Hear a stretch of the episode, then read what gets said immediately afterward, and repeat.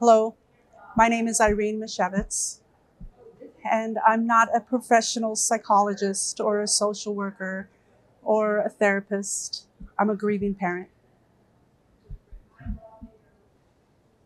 Ten years ago, in October of twenty twelve, my twenty-five-year-old son, Joseph Martinez, suffered a major heart attack due to an overdose of heroin laced with an unknown substance. Thirteen months later, I lost my other son, Gabriel Martinez. He was twenty-eight years old. He was driving long distance, and he fell asleep at the wheel thirty minutes from his final destination. He was not wearing a seatbelt. He was ejected from his vehicle and died at the scene. And those are my only two children. The past ten years have by far been the most difficult years of my life. I lost who I was in all of this process, and I went into a very dark place.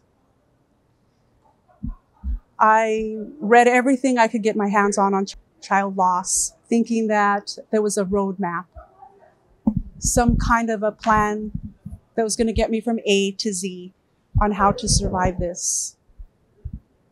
Unfortunately, I learned that there is no roadmap because we all grieve differently, just like we love differently. So how you're going to heal is also going to be different. There's tons of advice and a lot of suggestions, and we all have to ultimately find what works for us on an individual basis. We all hear that grief is a journey, and to me that suggested that there was a final destination, an end point. I didn't find that to be so in my situation. It felt more to me like a series of cycles, like those you find in nature: fall, winter, spring, and summer. However, in grief, it can feel more like hurricane season and tornado season, blizzard season, and the dust storm season, because we're always carrying around this torrential cloud, and we have to figure out a way how to survive. And one of the main things we need to learn is how to grieve fully, because that's how we heal. You've got to feel it to heal it. We also have to learn how to live in a world without our children physically present.